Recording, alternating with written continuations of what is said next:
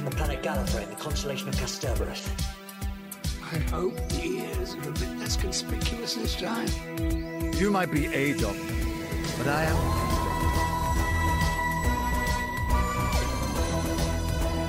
I'm a doctor. That's probably not the one you expected. Absolutely fantastic. All of time and space, everything that ever happened or ever will.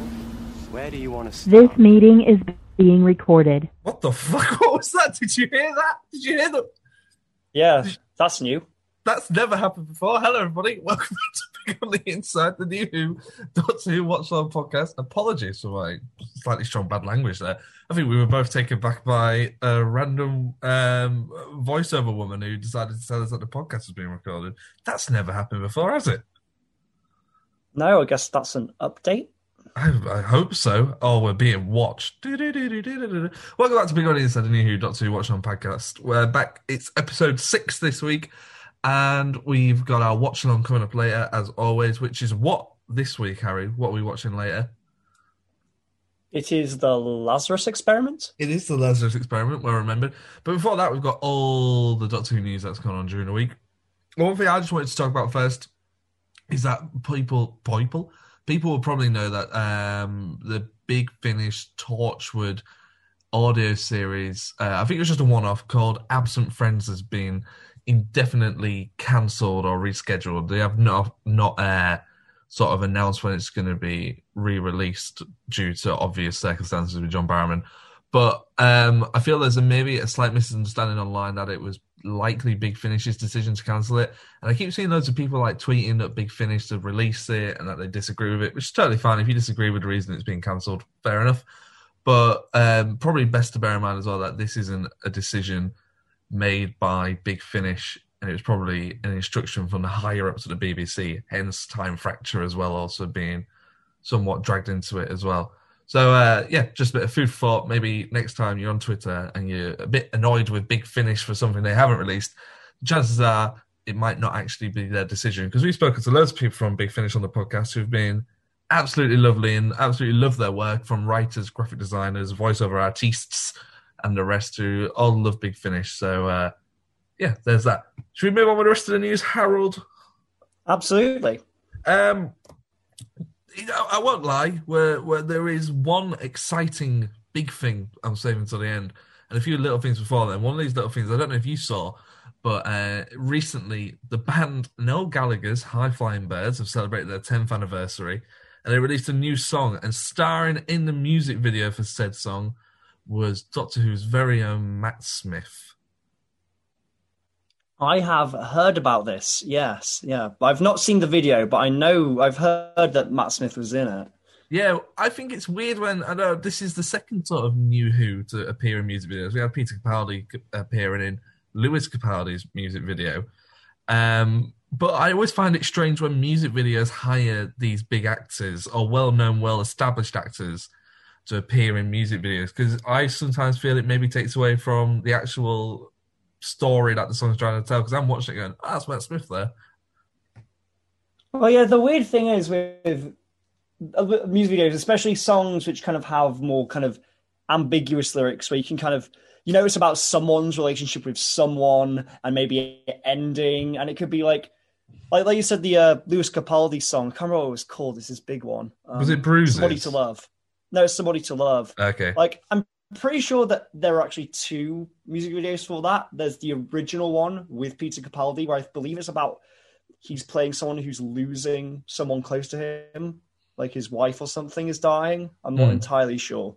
Yeah. And then when the song hit big in the US, they did a new one with Lewis himself, which made it seem like it was more about a breakup. So it's kind of the thing with music videos is I prefer to listen to songs generally without music videos because Yeah. I feel like that allows me to kind of find and identify with it in my own way rather than the music video kind of telling me what it's about. Yeah, I find a lot of modern music videos as well are very sort of almost quite boring. It's just the artist singing the song in a, in a location. You know what I mean? They're on hmm. like a set made to look like something. As well as you would you go right back to stuff like "Don't Stop Me Now" by Queen. That's just them in a studio singing that song and it's being recorded, which I think works really well. And you have bands like OK Go, with uh, where they're running on treadmills and they've done they've stop motion themselves and stuff like that, which is just insane. Um, insanely good, sorry. But yeah, I feel like some music videos now are just a bit. I don't feel like people watch music videos much anymore. I don't think there's a. When I was growing up, like early teens, you had like 4Music, which would just show music videos all afternoon. But I don't know if that's still a thing anymore.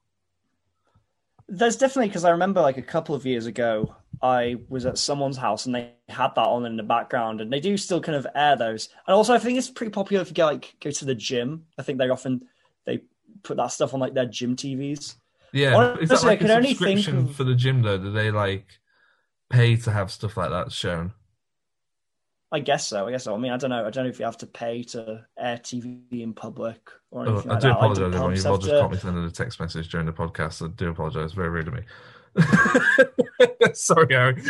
I went. I went to like- look up to see if 4Music was still on, but I opened a, a message and it said I'd read it, so I had to respond. Apologies. Carry on. Uh, I mean, it's like, do do I don't know. This is this is a very far away from talking about Doctor Who, but I'm just wondering: do places like gyms and pubs do they have to pay?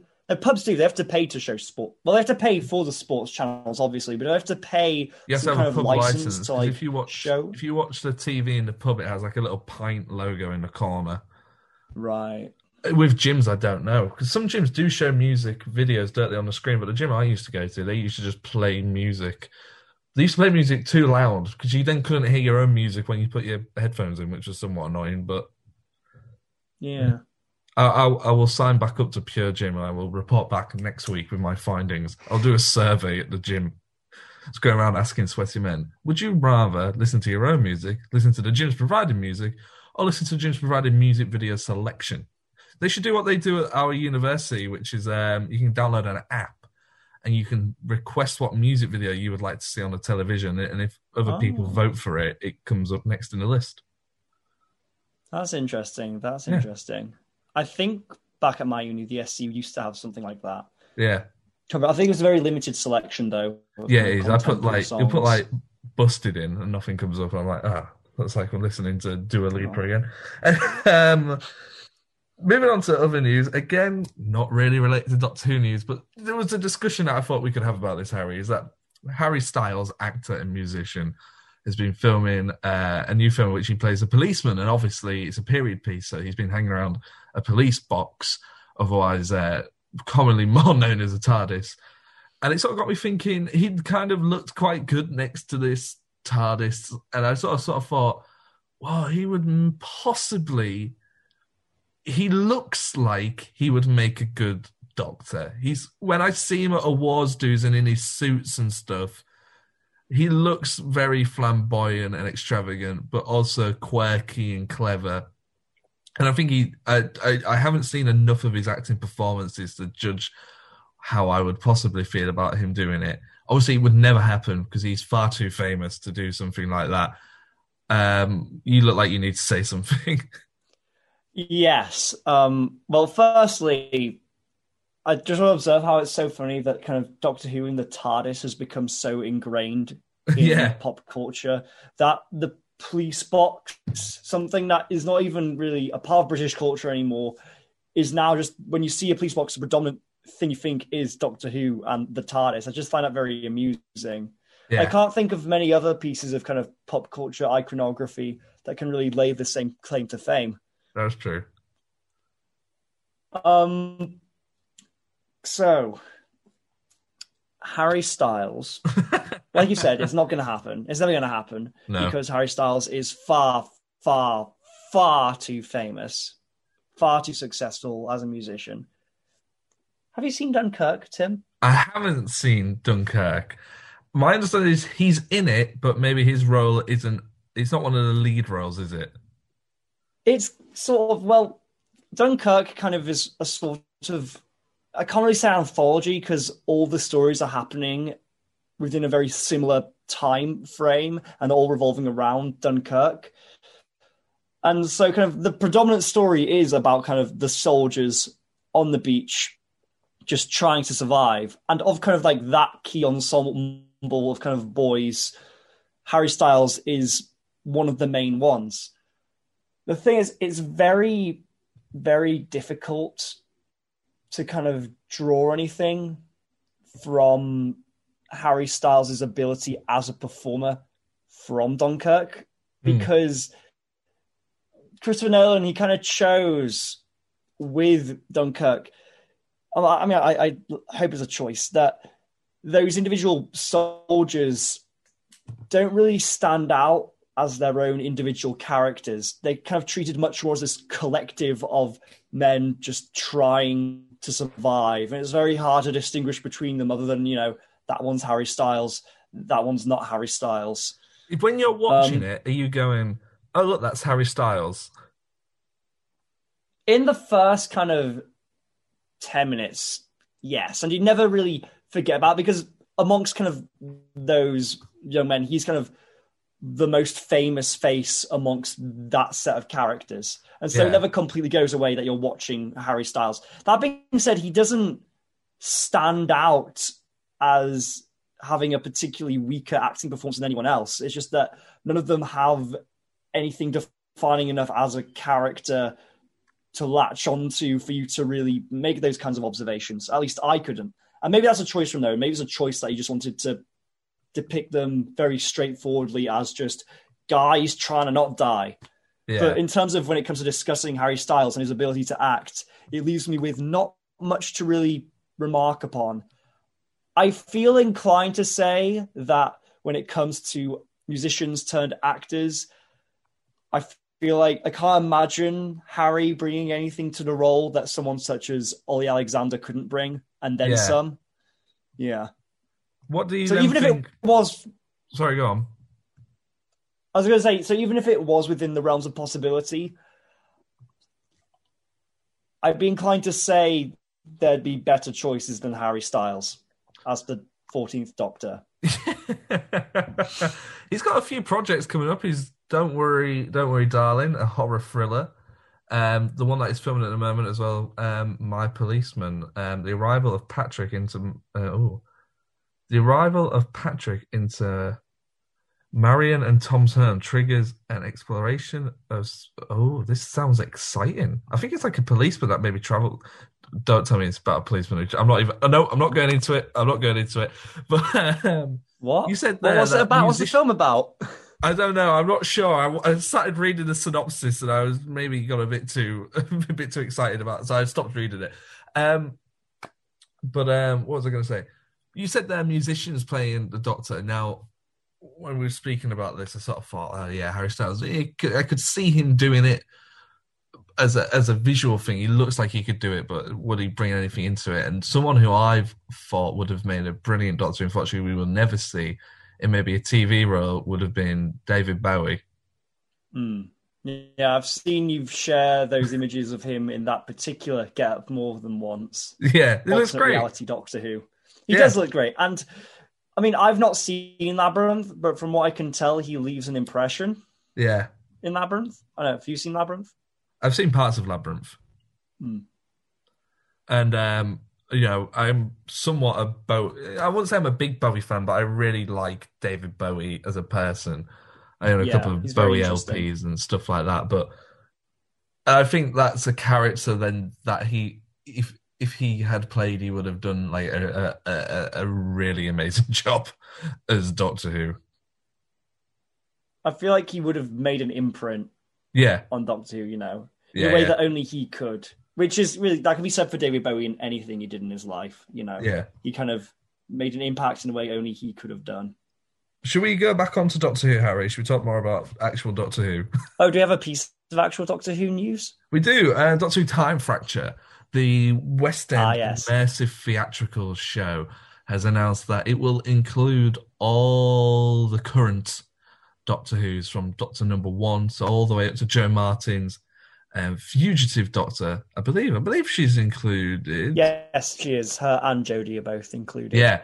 Um, which is all very exciting. I believe uh, David Bradley is playing the first Doctor, and Patrick Troughton's grandson is playing the second Doctor. The Big Finish artist, I think I want to say Tim Treloar, is playing the third Doctor. Uh, Tom Baker, Peter Davis, and Colin Baker, Sylvester McCoy, Paul McGann, um, with Jacob Dudman um, portraying Christopher Eccleston, David Tennant, and Matt Smith, and Peter Capaldi. I want to say, who you'll know from um, Big Finish, also with Jodie Whittaker and Jo Martin, as well as I believe his name is Paul, who voices the War Doctor over at Big Finish as well. Um, it's exciting. I, I get more and more inclined to to possibly go and experience it, but the fact we live up north and this is restricted to London, and I think minimum ticket price is about fifty quid. Uh, I, I think if I was going to London, I would look at possibly going, but I wouldn't go just for it, if you know what I mean. Yeah, if I want, yeah, I know what you mean, and I feel like, I mean, an immersive theater experience is cool, but there's so much cool theatre stuff going on in London. Like London is like the UK's hub of theatre, the West End. Yeah. So it would be a question of I love Doctor Who, but is there something else on? I know I've heard Woman in Black's pretty damn good. That's still going. Yeah, I would also feel. sorry, go on. No, no, you you go. You say what you're going to say first. I would feel somewhat niffed as well if I got there and I got a story involving a doctor that wasn't voiced by the actual actor who played the doctor. If I'm, I know Jacob Dudman does an amazing job as his variations of each doctor, but I would also feel I would kind of prefer it. I wonder why David, obviously, know why Chris doesn't do it, but I wonder why David and Matt and Peter don't do it. If people like Jodie are doing it and is it a scheduling thing? Is it perhaps an ego thing? What is it? Because you can record that sort of stuff anywhere, surely, can't you? Because some of them are just voiceover cameos. Perhaps, it could perhaps be a budgeting thing. Oh yeah, good point. Yeah, I don't imagine they come cheap, especially Matt. I feel like Matt is probably the most expensive Doctor Who actor to get, other than like you know if you wanted to get Karen Gillan. Yeah, yeah, yeah. that's true. I don't think what do you think to it then? Uh, if would you do you think it's we literally know nothing about the actual storyline it's going to take, but we know it involves Daleks and it involves Weeping Angels and it involves all the Doctors. Well, I, well, it doesn't involve all the Doctors. I believe if you go on certain days and do certain adventures, you get certain Doctors. You aren't guaranteed them Is all. it like a? Is a sort of multiple choice thing, like depending on how you interact with it, that impacts the story that you see unfold? I don't know. I don't think so. I think it's you turn up and you know, like Star Tours. Really, there's like 32 different adventures you could go on with Star Tours, but it depends which one you get when you turn up. Oh, okay. Yeah. Okay, I see. But That's yeah, cool. I think it would. I would like to do it, but it's just the the expense of traveling to do something like that. I don't really, I don't really know. Yeah, I feel like of all the casting, it's all pretty cool. It's all fairly standard affair. I want to say when it comes to when you want to get a doctor, though these are probably the options most people go to first. I was just wondering, um, because the one that kind of stuck out to me was um, Patrick Troughton's grandson. What was his What's his name? Um, I can't remember, but I will have a quick look for you. Is it Michael Troughton? I want to say It say might be. I'm just having a quick look. Uh, Patrick Troughton. No, it's not. My, I think it might be Sam, possibly. He was in Harry Potter as well. Um, it is um, Harry. Harry Charlton. Harry Melling. Yeah. Mm-mm. Harry Melling. Yeah, M E L L I N G. Is it? Is his surname not Charlton? Uh, no, I, I imagine it's. I don't. I don't know why it's not Charlton, but it's his grandson. Okay, interesting. I mean, I feel like that is this the first time that they're playing Troughton? Uh, I think it. I think it is. Yeah, it is because he doesn't do it for Big Finish. I don't, I don't believe. Yeah, I feel like that is going to start raising eyebrows. I feel like people might, and especially depending on, um, I imagine he has the likeness naturally of uh, his grandfather. Yeah, I'll just get Um, a photo up for you whilst you whilst you t- tell everybody exactly what I know you're going to say. Depending on the uh, how good of a match his um, voice is and how good of a performance it is, which I'm confident it will be a strong one, he's going to start people, you know, thinking, could we have another David Bradley situation? Could, could we Bring him back to the sixtieth. Is that what you're thinking? well, even not the 60th, like possibly a similar, an, a sequel to Adventure in Space and Time, following chronicling Patrick Troughton's time in the role, Yeah. or you, or even um, him appearing in Big Finish as the Second Doctor, or all kinds of things. You know, I feel like people would be very open to more kind of fully realized. Uh, uh, recastings of classic doctors who are no longer with us, similarly Yeah. to Brad what we had with Bradley. Yeah, because I know that Sean Pertwee's name often gets thrown around to to play the third Doctor. His father, Jon Pertwee, and you probably know Sean Pertwee as Alfred from Gotham. Um, I think it was he tried. There was talk of him appearing in an episode with Capaldi, but just as a side character, not actually as the third Doctor. And I think they've asked him if he would like to be the third Doctor if they were going to do an adventure in space and time thing or bring that character back. And I don't think he was that into the idea, maybe because of the pressure of it being so closely linked to him. But whereas if it's, you know, Harry playing his grandfather's role, that's slightly different to playing your father's role, I guess. Yeah. How would you feel about um, some sort of sequel follow up to an adventure in space or time, possibly telling the stories of both Patrick Troughton and um, Jon Pertwee and their time in the role? I mean, obviously, I'd like to see it, but it also warrants is it needed? I feel like Adventure in Space and Time was Yeah. good because it was a drama that was released at the time of the 50th and there was a story to tell there. Hmm. Whereas, what's the story you tell onwards from there? Is it just how you you either were worried about casting somebody else and it proved to be a success? It's kind of the story I feel like you can already sort of work out for yourself is that people were skeptical, but obviously it worked, sort of thing. Whereas the actual Yeah. start of a program is more interesting. I like the idea that in oh uh 40 years time no not 40 years time yeah around about 40 years time we'll get adventure in space time 2 which is documenting how doctor who returned with christopher eccleston Okay, interesting, interesting. But although then that's difficult as well because from what we've heard from Russell, when he kind of proposed the idea, it was almost immediately kind of yes, let's do it. yeah Like Julie Yeah, Gardner was super Oh, yeah, yeah, maybe. But I suppose there's some stuff you could do in there, like maybe casting Chris and then Chris Lee. Maybe that whole year, maybe make it about that actual year of production rather than getting the ball rolling. Because that would, I feel there's more of an interesting story to tell there. Mm, possibly, possibly. That's true.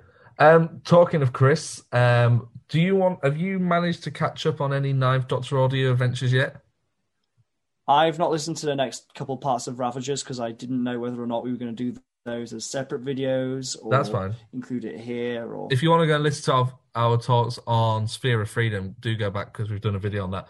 But it's been announced by Big Finish that they will. They, they've sort of announced the cover and the title of the second box set, which is called "Respond to All Calls," um, featuring a selection of actors and different writers that I'll get up in a second. None of which, though, are Nicholas Briggs. So it's like he sort of set the ball rolling with the first box set, and that seems to have really been it, really, for now. Hmm, interesting, interesting. I mean, Um, obviously, it's not the last we'll see. I mean, I should say here of Nicholas Briggs in these because obviously he'll be appearing as Cybermen at some point. Yeah. Uh, that's true. Yeah, that is true. Yeah.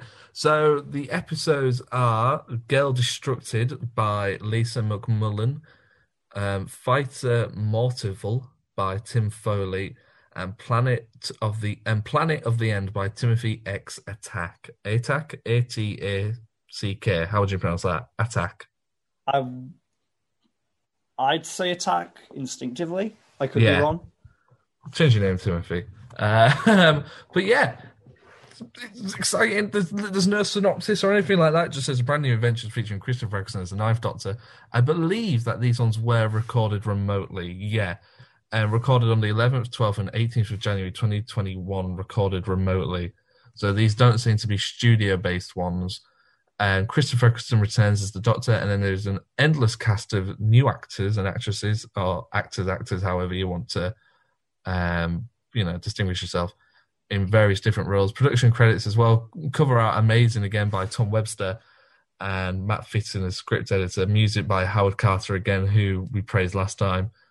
So yeah, what from what you've heard so far, are you looking forward to more adventures of this, or do you sort of feel like these this first slot you sort of whet your appetite for now and you're sort of full of it, or are you excited to get more content? Because this is doesn't get released until August of 2021. Mm, I feel like I need to hear a trailer. I need to get some more information on what exactly these stories are going to be. Because although I've not listened to all Ravagers yet, um, it is kind of that thing of like listening to just Sphere of Freedom. There, I was kind of overcome with the excitement of like, oh boy, it's Chris. He's the Doctor. He's back, and that's not going to sustain itself for all three volumes naturally. Yeah. So, um, I'm not saying that um, Sphere of Freedom kind of has, um, by any means, Yeah. um, kind of relaxed itself in terms of the uh, story or the writing. Um, I just I couldn't tell on the first listen, but there's not going to be kind of any room for that in the subsequent stories. I think people will be listening with a much more keen eye as to what exactly they're using the Ninth Doctor for, as opposed to just being excited that it is the Ninth Doctor.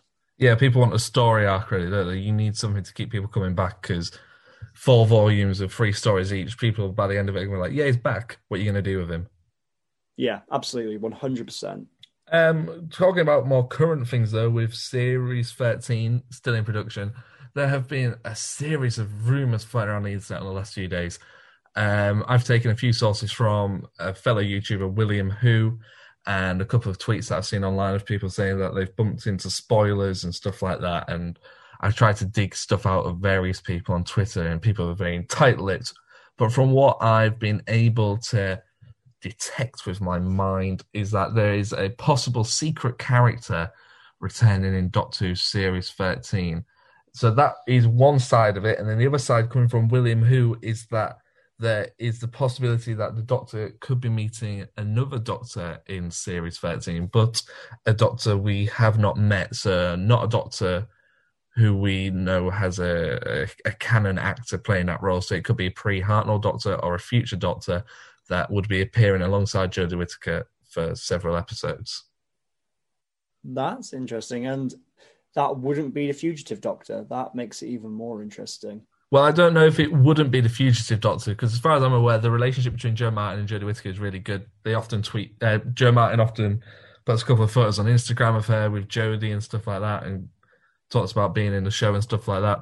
But I think we've spoken about her before, where she was asked if she would be returning, and she was like, "Oh, Chibnall, if you're reading this, give me a call. I'd love to come back," sort of thing. So I don't know if Jo Martin would actually be returning um, in Series 13, or if they are going to start introducing more unknown doctors. Perhaps this whole fugitive Doctor is going to be a thing where the fugitive Doctor and like the War Doctor is not just going to be one particular incarnation, but perhaps an era of incarnations. Maybe each series will see a different actor as this fugitive Doctor from an unknown period in the Doctor's life. Yeah. And maybe that will be something that kind of recurs with different actors each time until it's all pieced together. Maybe Yeah. that's what's going to happen. If that is what's happening, that means Chibnall is putting a very kind of long running uh, story into place. Yeah. What do you think to the Well, idea of possibly introducing the 14th Doctor before we've actually seen the 13th Doctor regenerate into the 14th Doctor? That's an idea I've always liked. I've always liked the idea. Like it, we've only really had it once with Capaldi appearing for like one second in Day of the Doctor, but I've always found the concept of introducing a future Doctor before the next Doctor to be a really exciting one, and it kind of honestly shocks me that they've not done it by this point. Because to me, in a time travel show, it just makes so much sense. What do you think, though? Would you want it announced to the public that that actor was playing the future Doctor, or would you like it as the reveal? As go, oh, they're they're they were the next Doctor all along. That's kind of how I would like it. Like perhaps there's this vaguely mysterious figure who the Doctor encounters and who helps the Doctor in some way, and like, huh, wonder what that was all about. And then they transform. Well, no, not transform, regenerate, know your law, Harry. Um, they regenerate into them and are like, oh, oh, dang. So that's who that was. It was me, and now I'm them, and I have to do what they did. But then you run the do you then run the risk of then the next series just being a rehash of the first series because you have to follow the adventures of the other Doctor from the other point of view? No, no, that would just be like the epilogue of the regeneration, like post regeneration. One of the first things we see is them doing that. Uh, so you're not like regenerating at the end of the episode. Then the next series they come back and they've got to go back and do all the stuff you saw them do in the last series. They could regenerate halfway through an episode and then go back and fix the things that they had to fix. Or it could be the future Doctor in the series before Regeneration. You see them popping up at various intervals. And then the next series, those happen again, but it's all from their perspective. And you see the whole adventure they were having surrounding that. And are these two interweaving narratives that just conjoined at those very specific points. But other than that, completely different stories. Oh, cool. Yeah, that'd be interesting. That would yeah. be cool. It just surprised me that they've never done anything like that before, but I suppose this could be, from what we've Maybe seen Chibnall do in the past, too much. this could very much be the time to do something like that. Yeah, maybe it's something that would just take too much planning on a production side to kind of plan two series at once like that. Because my understanding with kind of how showrunner has have operated previously is that they kind of plan it one full series at a time. Yeah. Maybe to try and take two series into account, and two years of production is just too much. Yeah, perhaps. I also think because they've got a reduced episode run, that maybe the complex the complexity of the series structure might not be so grand if they're having to strip back on the amount of time they can actually tell a big, grand, complicated story. Yeah, perhaps, or it'll just be much more kind of uh, concise and tightly packed and plotted. Who knows? Maybe the shorter episodes will play in its favor. Yeah, yeah, maybe. So, Um, maybe not shorter episodes, less episodes. Yeah. Anything else, Harry? Anything else that we haven't spoken about that you've had this week? We've gone bloody hell. Must talk about that. Um, no, I don't think so. We're close to 400 subscribers. At time of counting, we are one subscriber away from 400 subscribers. So if you're listening to this and we're still on 399, be that legend who uh, subscribes to our channel to cross us over into the race to 500 subscribers. Yeah, still 399. So who's going to be the 400 one? You win, I'm going to say 25 nerd points from the two of us. That's uh, something point each. I don't know. I'm not very good at maths. But yeah, that'll be good, wouldn't it? Yeah, how many nerd points do I have? I feel like every time I get a question wrong in the quizzes and the watch long, I yeah, you're in minus. points. You're in minus Well, I'm- points. I'm- I'm in Uh, negative talking of the quiz, points, Harry, how about you lead us into this week's watch along? Yeah. So good luck working this one out. the Lazarus experiment. La- Lazarus. What the what the fudge is a Lazarus? What is a Lazarus? This week, guys, Is- we're going to be listening and talking Wait. about the Lazarus experiment, and we're not creative enough right now to think of a clever way of seg- segueing into. Well, you know, is is there a is there a song or an album or something called Lazarus? Is there a David Bowie album like there called is. Lazarus? I think there's a is there a David Bowie thing called Lazarus? Uh, David Bowie, Lazarus. Give me that, because if so, I'm just having a was that his last like single? The, Lazarus from Black one of his- Star, yeah, one of his very last music videos. Yeah, Yeah, so actually, that's actually a really interesting song. Well, I mean, it's a cool song. It's a cool video. I mean, the whole Blackstar album. It's what a way to go out. You know, it was really kind of out there. I, mean, I I I can't pretend that I've listened to all of David Bowie's discography. Like my main understanding of him was kind of uh, you know, the Ziggy Stardust stuff, stuff like Starman, Life on Mars. Um, but like going from that and that understanding of him to like listening to someone Blackstar and Lazarus, it's really kind of out there. What a jump, but cool. It's kind of a very cool kind of experiment and almost kind of, you know, Lazarus itself is quite an experiment, a kind of Lazarus experiment. Speaking of the Lazarus experiment, That was the worst one, yeah. Halfway through that, I thought of asking you, are you doing the thing or are you just genuinely talking to me about Blackstar? I think that's what makes it so great. You didn't know. I got you. I pulled a sneaky on you. Enjoy it, guys, because I think we did. Um, we're not going anywhere because you're going to hear us again after the Shut up! jingle. Shut up! Shut it down, pop up!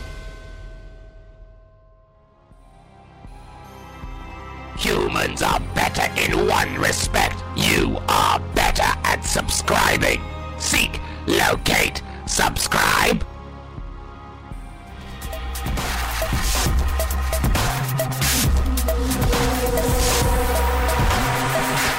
What's the point in having you all? Oh, who lives in a pineapple under the sea? David Tennant. He's got spiky hair and trainers, I see. David Tennant. David. David. Hello, everybody. Welcome, welcome back to the watch long segment of Bigger on the Inside. Um, I don't know what that is. I feel we're six episodes in. Let's start fresh. Um, uh, Harry's still here. Hi, Harry. How the freaking hell are you? I'm I'm I'm pretty uh freaking good. Good. I'm glad we're all freaking amazing. I don't know where this is going. I will let, let everybody into a little secret. It's nine o'clock at night. I've just come back from work. I'm tired, but I've got to talk to you about an episode of Doctor Who that I was quite surprised by, which is called What, Harry? The Lazarus Experiment by Stephen Greenhorn. Now, I thought this was written by Mark Gatiss originally because it stars Mark Gatiss. Did you have that? Yeah, same... I thought the exact same. When exactly you- the same Yeah. thought. Did, was it not until we watched this that you realised it wasn't written by Mark Gatiss? It wasn't until we watched it, or an earlier period in which we looked through Gatiss's episodes, and it wasn't there. Yeah, yeah, because we did. I think we did a. There's a video on the channel where we talk about the weird history of Mark Gatiss and Doctor Who. So people should go check that out. But yeah, the Lazarus Experiment, um, episode six of series three. Now, I'll be honest. So far, I was under the impression that this was going to be my favourite series of Doctor Who, but to, I've been slightly disappointed by the episodes so far. Um, they weren't as exciting and as good as I thought. Smith and Jones is fun. Um, Shakespeare Code is what it is. Gridlock is my favourite so far. Then there's the Dalek episodes, and there's this, but this one I think really hits a different pace and a different speed. What did you think of the episode, Harry? Yeah, this episode, this was never one which I thought was bad, but it was one I thought of as usually kind of like just a middling episode. Um, but no, compared to um, like within the frame of what we've had so far, because I'm aware that kind of some quite notable episodes are along the corner. But of what we've seen so far of this series, this is definitely one of the strongest we've had, I'd say. Yeah, and I think a lot of that is down to it gives a lot more characterization to Martha. Hmm. And think- her family. This Yeah, is kind of fa- the one episode where we really see Martha's family. Yeah, so let's talk about that. The episode starts with the TARDIS landing in Martha's flat, and the Doctor casually picks up Martha's knickers and makes a nice little joke about that. And then he sort of disappears, and it sort of left me asking the question: Do you think the Doctor, at the start of this episode, anyway, was just intending for Martha just to have a couple of tricks and drop her off, or was he looking for a new companion? Because it's if I remember from Smith and Jones, he's very keen to bring her on board for that adventure very quickly. Hmm. The vibe that I get is that yes, he does really want Martha to travel with him, but he's not allowing himself because he kind of is still kind of dealing with the post Rose stuff. You know, the way that like kind of after you break up with someone who you had real strong feelings to, you even if you meet someone who's really great, you're reluctant to rush into things because you don't want it to just end up being a rebound. Yeah, that's why I often don't allow Harrison on the podcast anymore because it's just a bit more uncomfortable for the two of us. I feel. Would you agree? Um, one thing about that opening scene, um, where I think I heard this uh, in the Murray Gold score, was he playing a um, an instrumental version of that vocal Christmas song from Christmas Invasion? oh, you mean the one that goes, "I wish today was just like every other day." That one. Yeah, I swear that the instrument that the melody of um that's playing in that opening scene is that song. Maybe I'm getting it completely wrong, but kind of something about the melody grabbed me. I was wondering if that was it. There was. Uh, I did notice the music a lot more in this episode because it didn't seem like normal Doctor Who music for some reason. It didn't seem very Murray Gold. I think maybe because it was the first. Mo- is it the first? It is the first modern day episode of Series Thirteen that's set on Earth. Anyway, is it not Series Thirteen? Series Three. Smith and Jones. Yeah. Yeah, because Smith and Jones is set on the moon. Then we go to Shakespearean times. Then we go to the future. And then we go to the past again. And then we're back in modern day.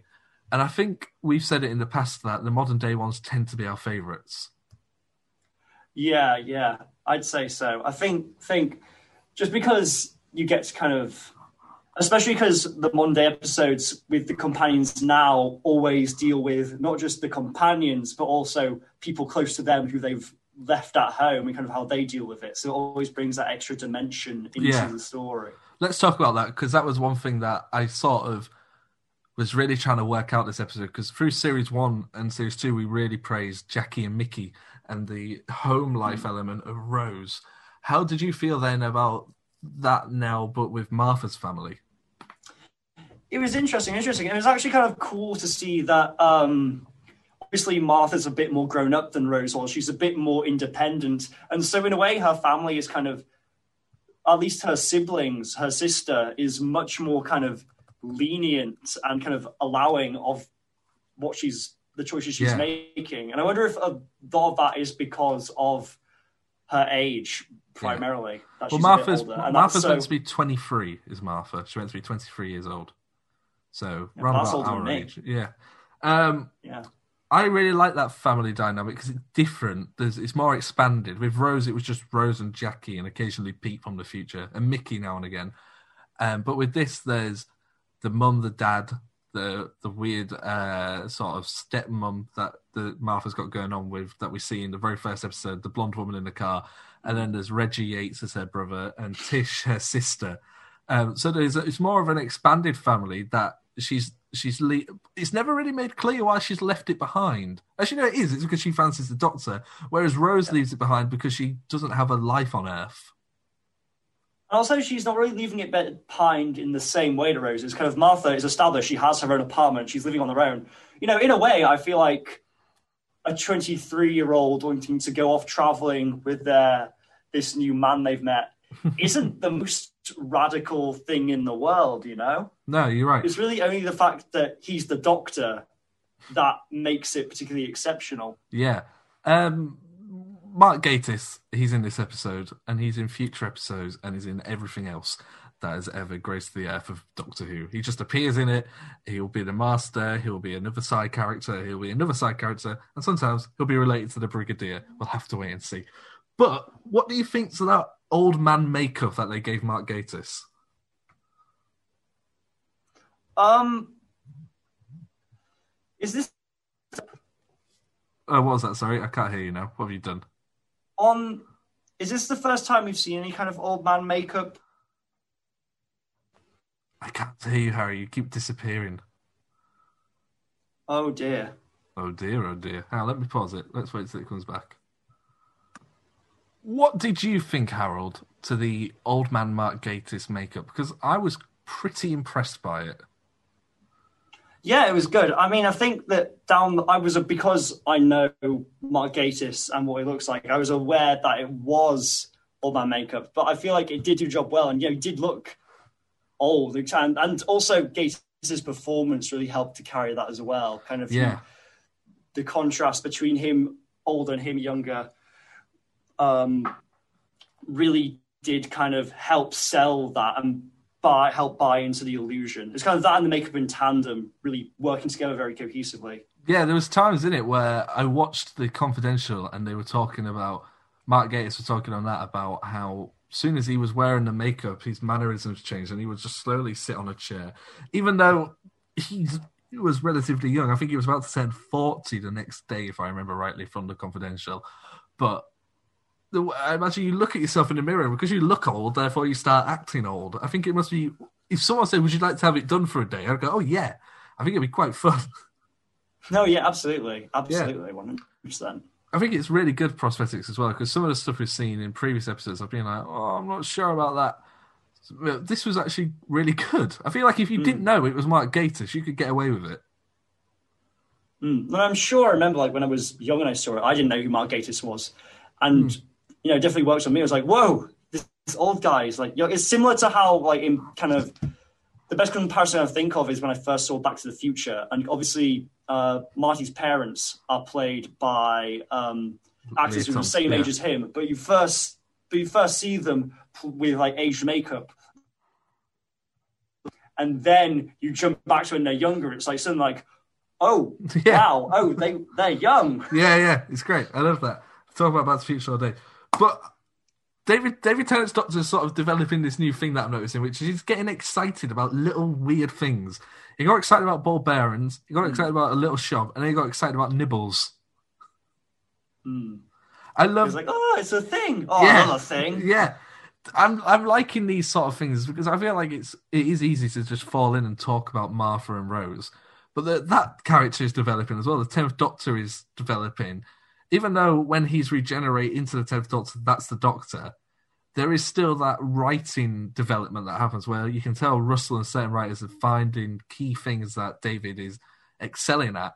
And I think we touched on it at the start with Smith and Jones is the comedy that David Tennant does. He's a lot more comedic throughout this series, and especially in the next series.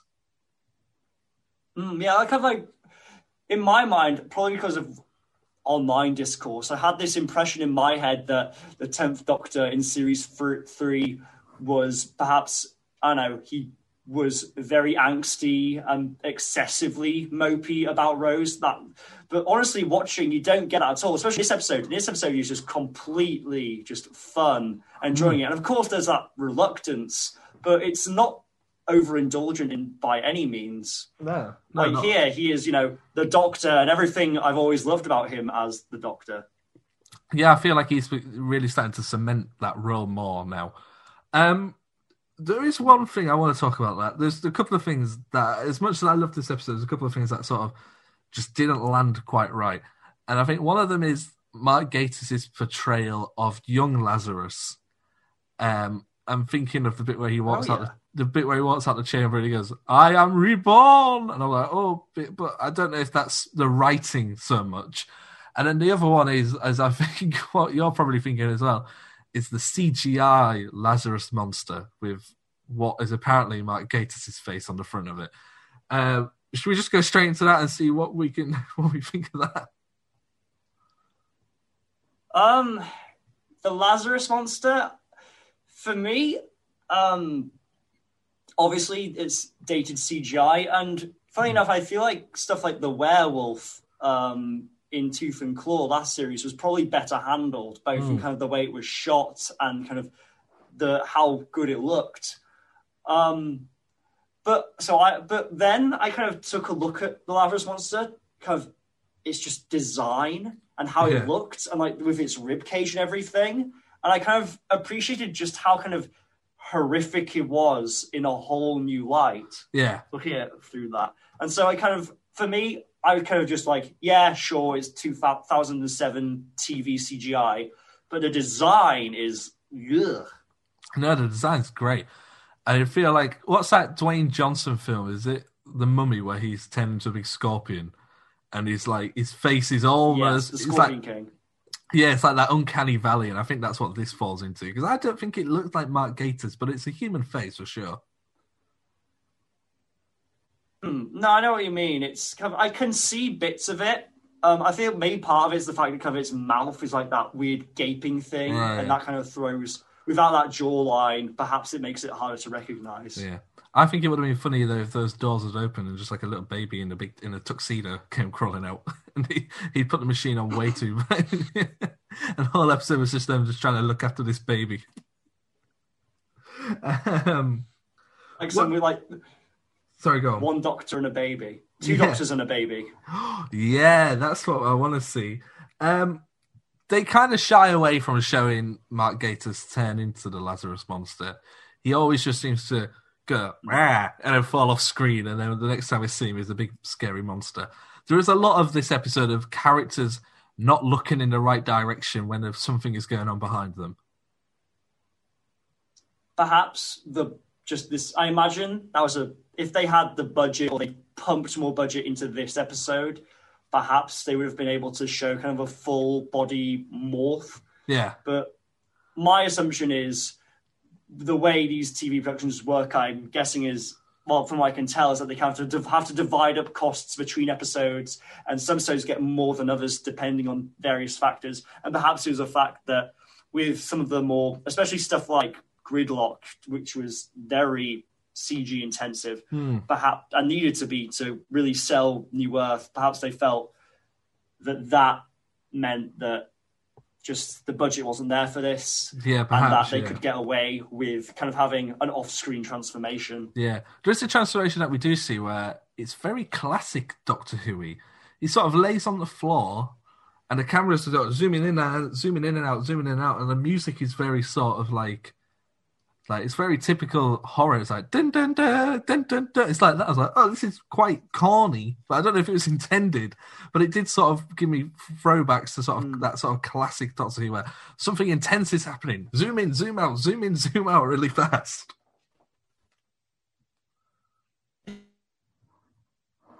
A little line that the Doctor has that's a throwback to classic Who. Yes, um, reverse the polarity. Yeah, I completely. I think this is the Yes. first time. It is the first time he says it, isn't it? In New Who. Yeah, because he mentions that he's a bit out of touch. Like it shouldn't take that long to reverse the polarity. Yeah, It's been a while. yeah, it was good. Um, it, for those who are, might be interested, if you want to waste forty-five minutes of your time, I recommend listening to the audio commentary of this episode, which stars uh, one of the guys from the CGI company that designed the Lazarus Experiment, and Reggie Yates, who clearly knows nothing about the program he's watching because it's just him going, Is that CGI? Is that real? Is that CGI? Is that real? And he's going, What does what does that mean? What does reverse the polarity mean? And it's it's unbearable. And there's like a good ten minutes worth of silence throughout where they just both sit and watch the episode. It's really bad, but definitely, I definitely recommend watching it. And they talk a lot about Martha's underwear as well. Really bizarre. And the doctor keeping roses. It's weird, man. I'm, it's bizarre. I feel like I've found like a weird thing that the BBC. Are the commentaries normally that weird? no, the commentaries are normally Are the quite commentaries normally like that? David's normally in some, and Russell and Martha. That was the weirdest one.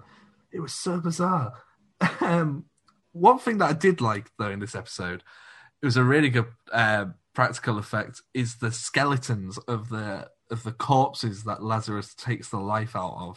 They reminded me a Mm. Yeah, lot of s- Psycho skeletons. You know, from the end of Psycho where the chair spins around and it's mother, and Yes. she's and she's got all her Whoa, spoilers, dude. that movie from That's 1963. huge Psycho spoiler. That's a, some people haven't seen Psycho, man. I didn't know the twist when I saw it. Oh, come on. I'm not putting spoiler warnings up for Psycho. All right, but some someone's going to be ticked. Oh, someone's well, going to be ticked that you've ruined no. Oh, well. Um, what did you think to those? I thought they were quite creepy, actually. They were actually scarier than the Lazarus monster. In an essence, yeah, kind of like seeing what he did to people, the way he fed on them, sucked the life out of them, and I think that did help by the fact that it was kind of that practical effect, and it was kind of real and tangible, and it was the size of a human. Yeah. Um, sorry, I must point out Psycho didn't come out in 1963, it came out in 1960, because we will get emails and comments. Um, a thing I noticed in this episode that is really fun is there's some great background acting from the extras. Um, if you just watch them, there's a scene where Tish walks up to young Lazarus, and young Lazarus turns away from these three gorgeous blondes and starts talking to Tish. And the three gorgeous blondes are all just like playing with their hair and like sounding going, yeah, yeah. It's like, I'm like it's, it's just really great if you watch it. I'm like, how did no one spot this? Um, That's right. I mean, if I was, you know, an extra in Doctor Who, I'd be having a blast as well. I imagine Yes. it must be loads of fun. just going, oh my god, with your hands on your face.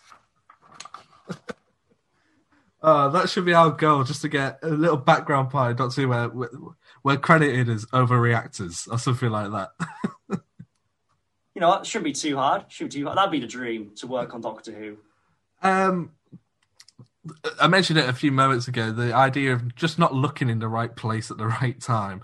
The one that stands out to me is when the Doctor and Martha confront Tish. Is it Tish or Trish? It's Tish, I think. I think so. Yeah, uh, when they confront her about Lazarus on the on the roof, and Martha goes, "Tish is a monster," and then just about, and then Tish is facing the Doctor and Martha, going, "He's actually a really nice guy." And then in the background, you just see Mark Gatiss go, "Ah!" and he falls over, and then when he pops back up, he's a monster. Yeah, I feel like that must have had been done with deliberate comic intent, though. I feel so, yeah, because I feel I like feel like it had to have been. yeah, maybe, yeah. Um, that whole sequence I feel is done really well, and I feel that ep- that part of the episode is done really well. But I feel the cathedral bit at the end is a bit just added on. Yeah, I've got to be honest. I would, I'd for completely forgotten that finale. Mm. Um, that extra bit, kind of everything, everything felt quite wrapped up at the museum, and then suddenly there was that cathedral bit. I feel like maybe if they'd found a way to kind of introduce that, defeating him in that way in that lab, and then they could have really spent time fleshing that out. I don't hate the cathedral bit. Um, but I do know what you and like the whole thing with playing the organ really loudly was set up kind of earlier with the whole thing of the sound waves. Yeah, But I, yeah, I guess I agree. I think it would have been better if I would have preferred it at least if the whole thing had taken place in the lab. It really would have kind of focused it, reminded you of kind of could have been similar to kind of a base under siege type thing. yeah. Um, but then again, we wouldn't have got any more naked Mark Gatiss. Mm, always a treat. What did you think of that? Because I think they cut it quite close, considering it's a family children's program. I mean, it's like you see, he's always quite a large blanket, isn't he? Oh, David Tennant's standing in the way of his ass, very conveniently. Yeah. yeah.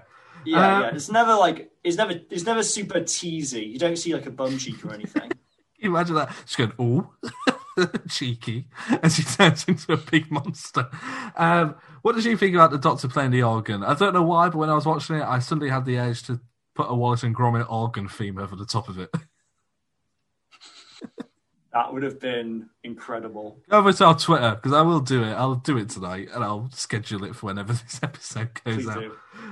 Oh, one thing that I'm surprised you've not brought up. Um, we've got uh, yet another Doctor outfit. We've got tuxedo Tennant. Yes, I should have mentioned that because he even he mentioned it. He says every time I wear this, something bad happens. Um, how many more times Hmm. after this do we see him wear it? I think we see him wear it one more. I think that's We see him wear it Voyage in of Voyage Damned. of the Damned, and I Yeah. think that's it. yeah. What do you think of it? Maybe there's an- one in yeah. I think it's good. I mean, like Martha said, it is a bit James Bond. Perhaps it's a bit too formal for the Doctor. Um, but I, I like that it's kind of incorporated a couple of kind of um, Doctorish, tenth Doctorish elements. Like he's still got the, uh, you know, he's still got the Converse on and stuff like Yeah. that. Yeah, yeah. I like it. I know. I I remember hearing a behind the scenes thing where someone said to David Tennant, "You know, you're definitely going to get offered James Bond after this," and he said, "Why would I want to play James Bond? I'm Doctor Who." You think he was ever offered Bond? I Honestly, think I don't. I don't can't- see him as Bond. No. I don't see him as Bond. I see him as. I feel like I don't know. He, I feel like he's too rapid fire, like Yeah. nimble for Bond. Bond to me seems to be Suave. someone who's a bit more. I don't know.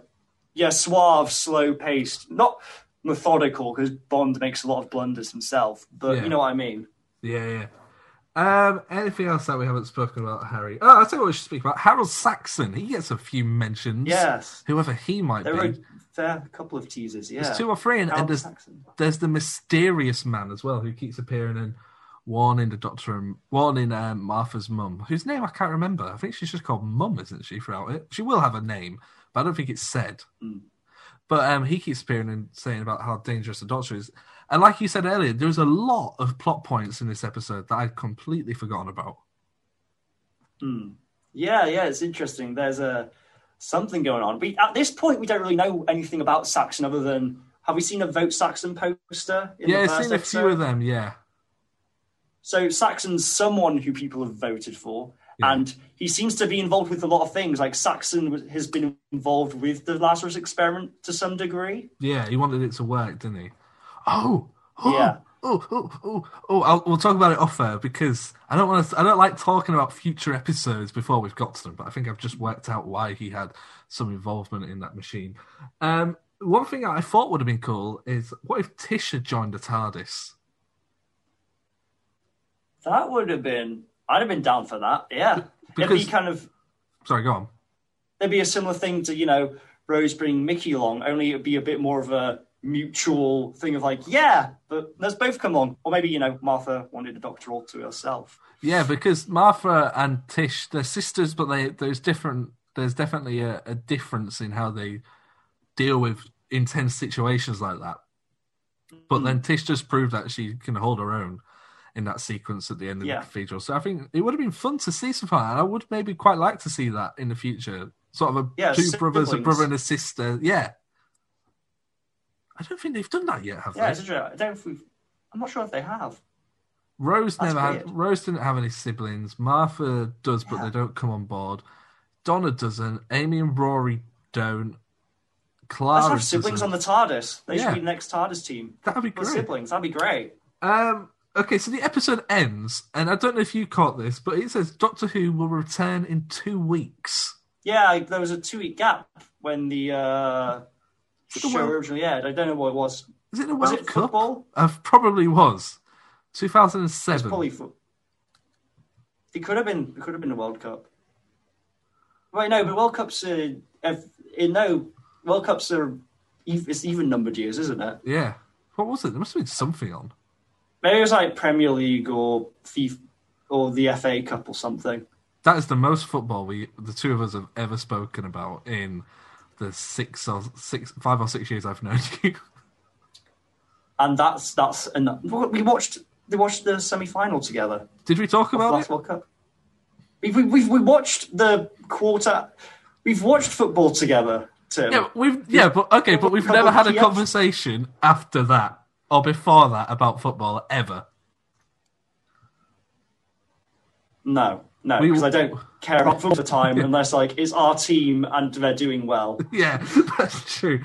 Um, anything else that we haven't spoken about, Harry, that you would like to talk about? Oh, so I want to talk about is they do the so. they do Oh. the coming up trailer, don't they? And there's a lot of fun Yeah, stuff. There's a a lot good of fun. Yeah, there's a lot of stuff coming up, and I was like, okay, this this is really like what I said at the start. This is really a turning point. I feel for this series where Yeah. I was suddenly really excited like- for what's to come. Yeah. Family of Blood. There's been there has been some strong strong stuff in this half, but I feel like the second half of series three is like peak Doctor Who, like Yeah. some the best the show has possibly ever been. Yeah, yeah. So if you're not subscribed, what should they do? They should subscribe. Now is the- a good time. We're getting into some good stuff. I'll tell you what else it's a good time for, Harry. It's a good time for the quiz.